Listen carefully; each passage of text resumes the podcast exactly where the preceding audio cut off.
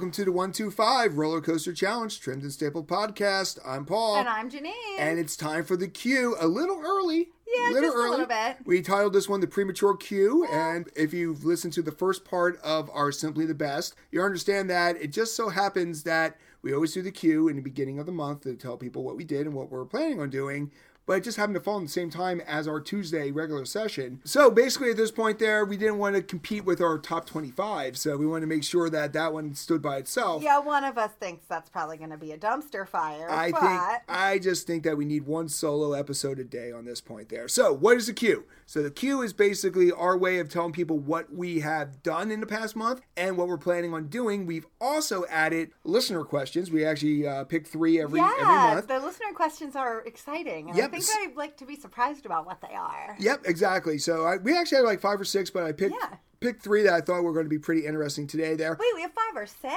Yeah, we had five or six Oh, different ones there too. Now, a couple things I do want to say here uh, before we kick off the queue. Right, so I've been going through the different like Apple Podcasts and uh, Spotify's and all that. You know, basically looking to see reviews and stuff like that. Right. I stumbled upon Audible. And I didn't realize this, but we had a anonymous person in November actually ask us a question, which I think is going to be a great ERT, and they basically wanted to know, hey, which uh, wooden coasters do you think should be RMC'd?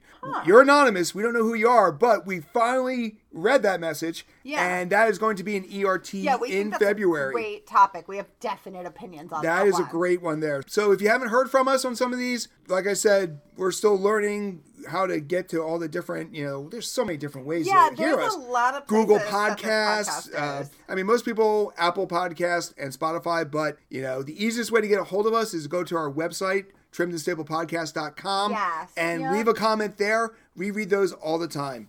All right, so kicking off the queue, the first part of the queue is always what did we do last month? Jack Squat. How about you? Oh. Did we do anything, Jack? Nope, we did nothing. It's too cold out there, and a lot of our parks are not open anymore.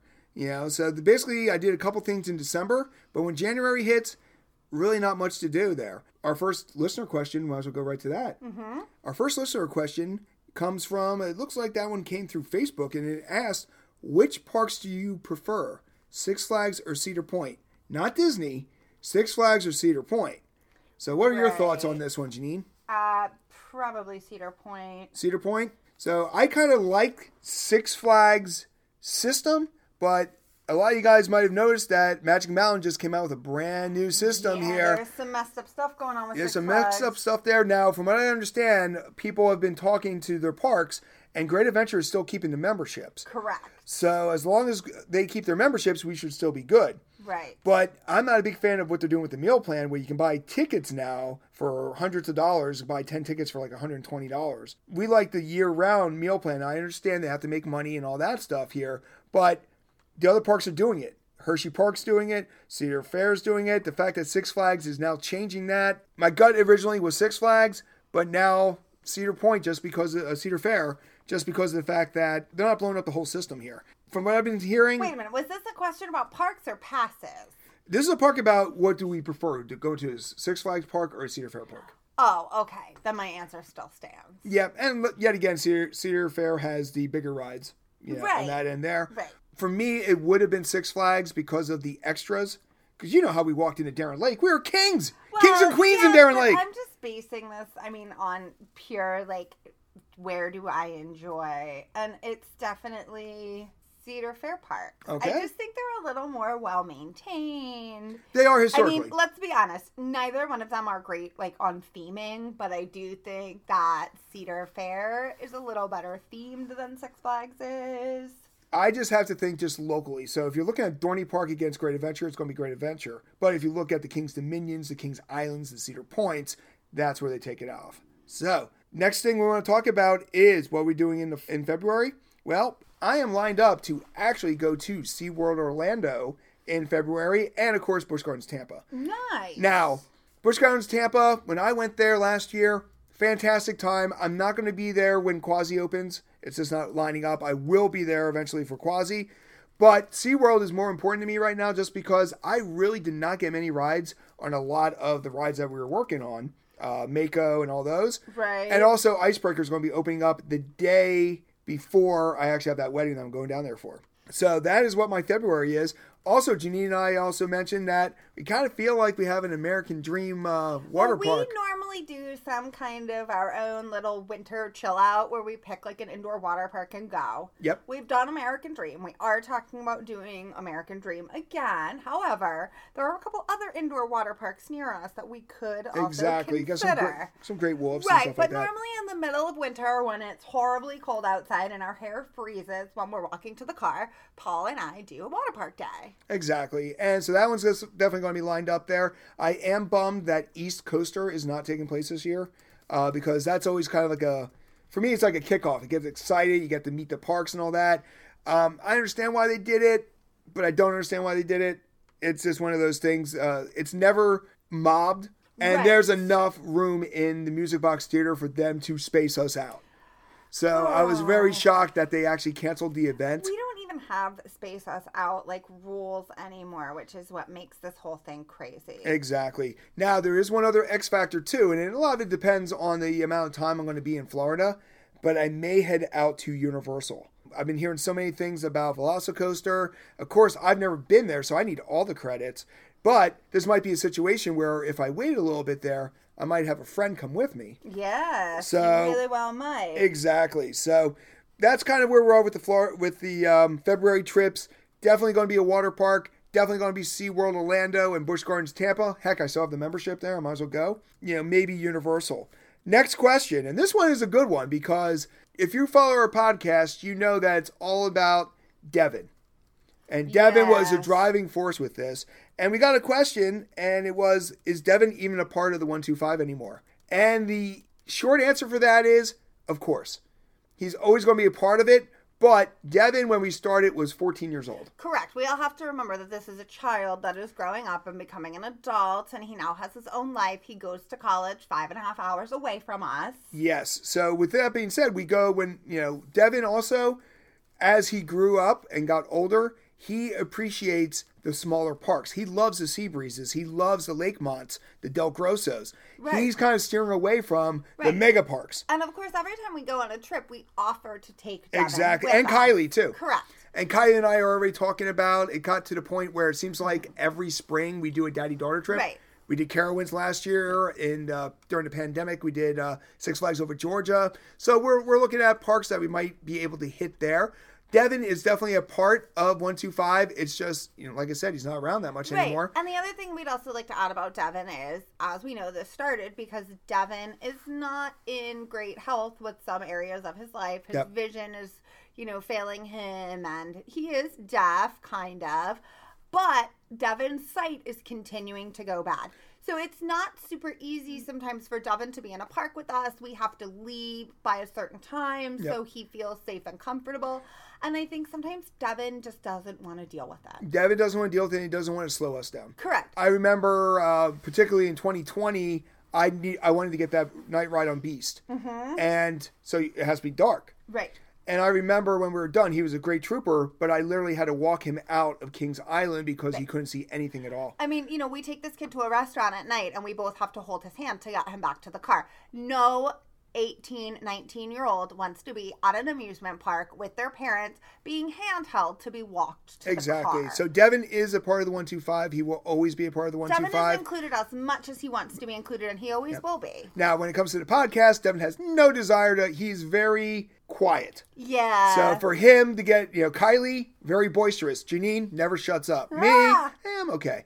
But Devin is the exact opposite of the other three in the family.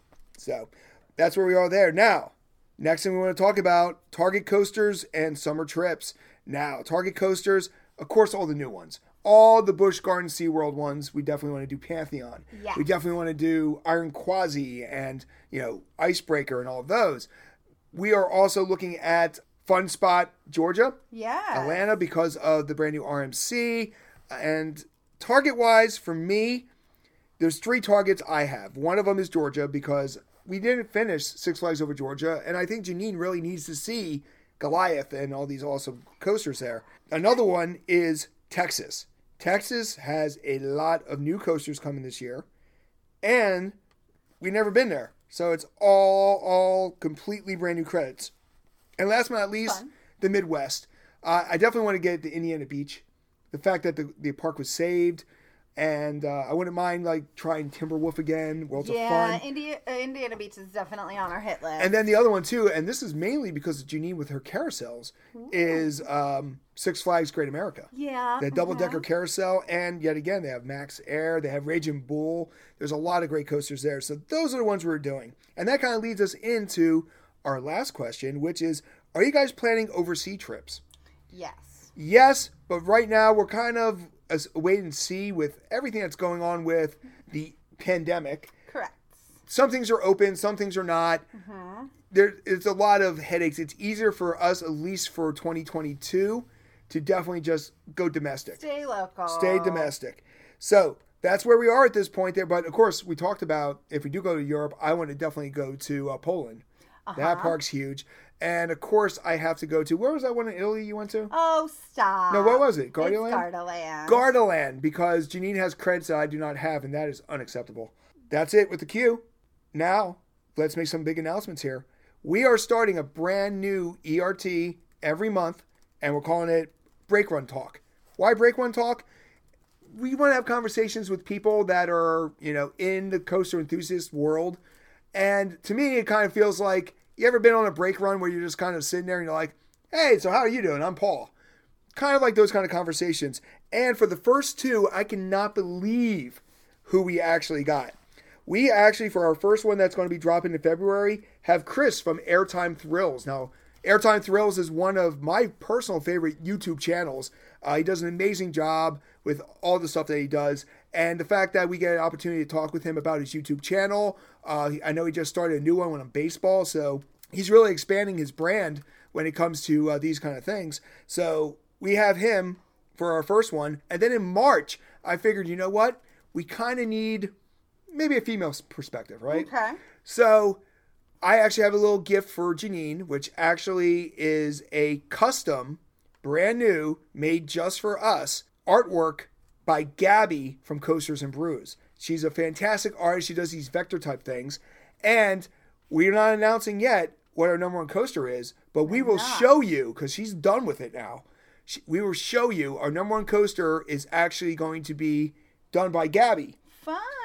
And since we're already have a relationship now with Gabby, she is going to be our second break one run talk, mainly because we want to get a female perspective. You know, Janine is a female, but her perspective is kind of skewed.